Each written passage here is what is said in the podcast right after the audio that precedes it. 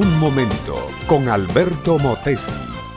Una respuesta práctica a tus interrogantes sobre tu vida y los problemas del mundo moderno. El padre y su hijo de unos 10 años pasaban por el campo y después de cruzar un riachuelo delante de ellos se abrió un terreno algo extraño. En medio del follaje de tupidos árboles se erguían ruinas de piedras muy bien labradas, pero que denotaban que ese edificio nunca había sido terminado. El hijo se volvió a su padre y le dijo, Papá, ¿qué, qué es ese edificio? ¿Por qué no está terminado? Su padre le dijo, es una larga historia. Se cuenta que un grupo de hombres fieles habían fundado en esta comarca un pueblito pequeño.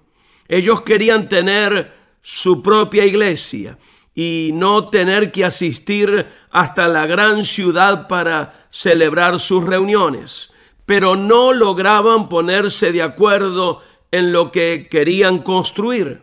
Así hubo quienes no estaban de acuerdo en que fuera una iglesia rectangular, la querían redonda.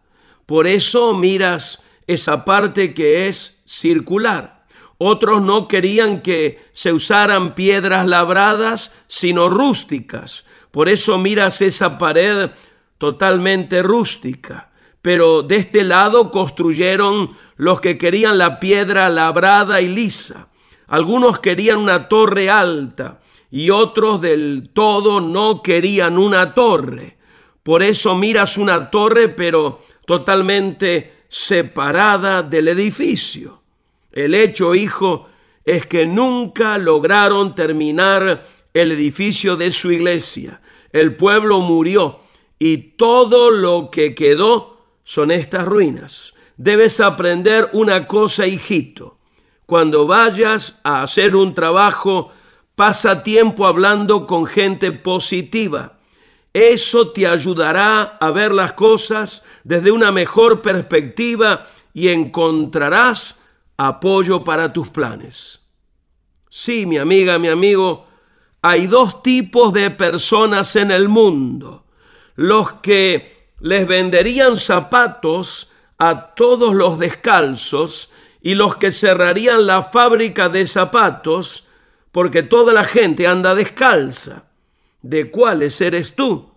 Si tú inviertes tu vida andando con gente negativa, gente que le encuentra peros a todas las cosas, nunca vas a progresar, porque tu mente se va a llenar de la misma negatividad de ellos. Pero si aprendes a pasar tiempo con personas positivas, aprenderás de ellas y verás la vida con mejores ojos. La persona más positiva que ha habido en la tierra, mi amiga, mi amigo, fue el Señor Jesucristo. Con un puñado de hombres iletrados y centrados en su pequeño mundo, fue capaz de comenzar la empresa más grande de toda la tierra. ¿Por qué ser un perdedor cuando fuiste creado para ser un vencedor? Para vencer con Cristo, primero que todo necesitas reconocerlo en tu corazón como el Señor y Salvador de tu vida. Rendirte a Él de manera incondicional y comenzar a vivir bajo su dirección su poder, gracia y propósito. Entonces te habrás unido a la empresa más positiva, al líder más positivo y a los resultados más positivos que ser humano pueda producir aquí sobre la tierra. Este fue Un Momento con Alberto Motesi.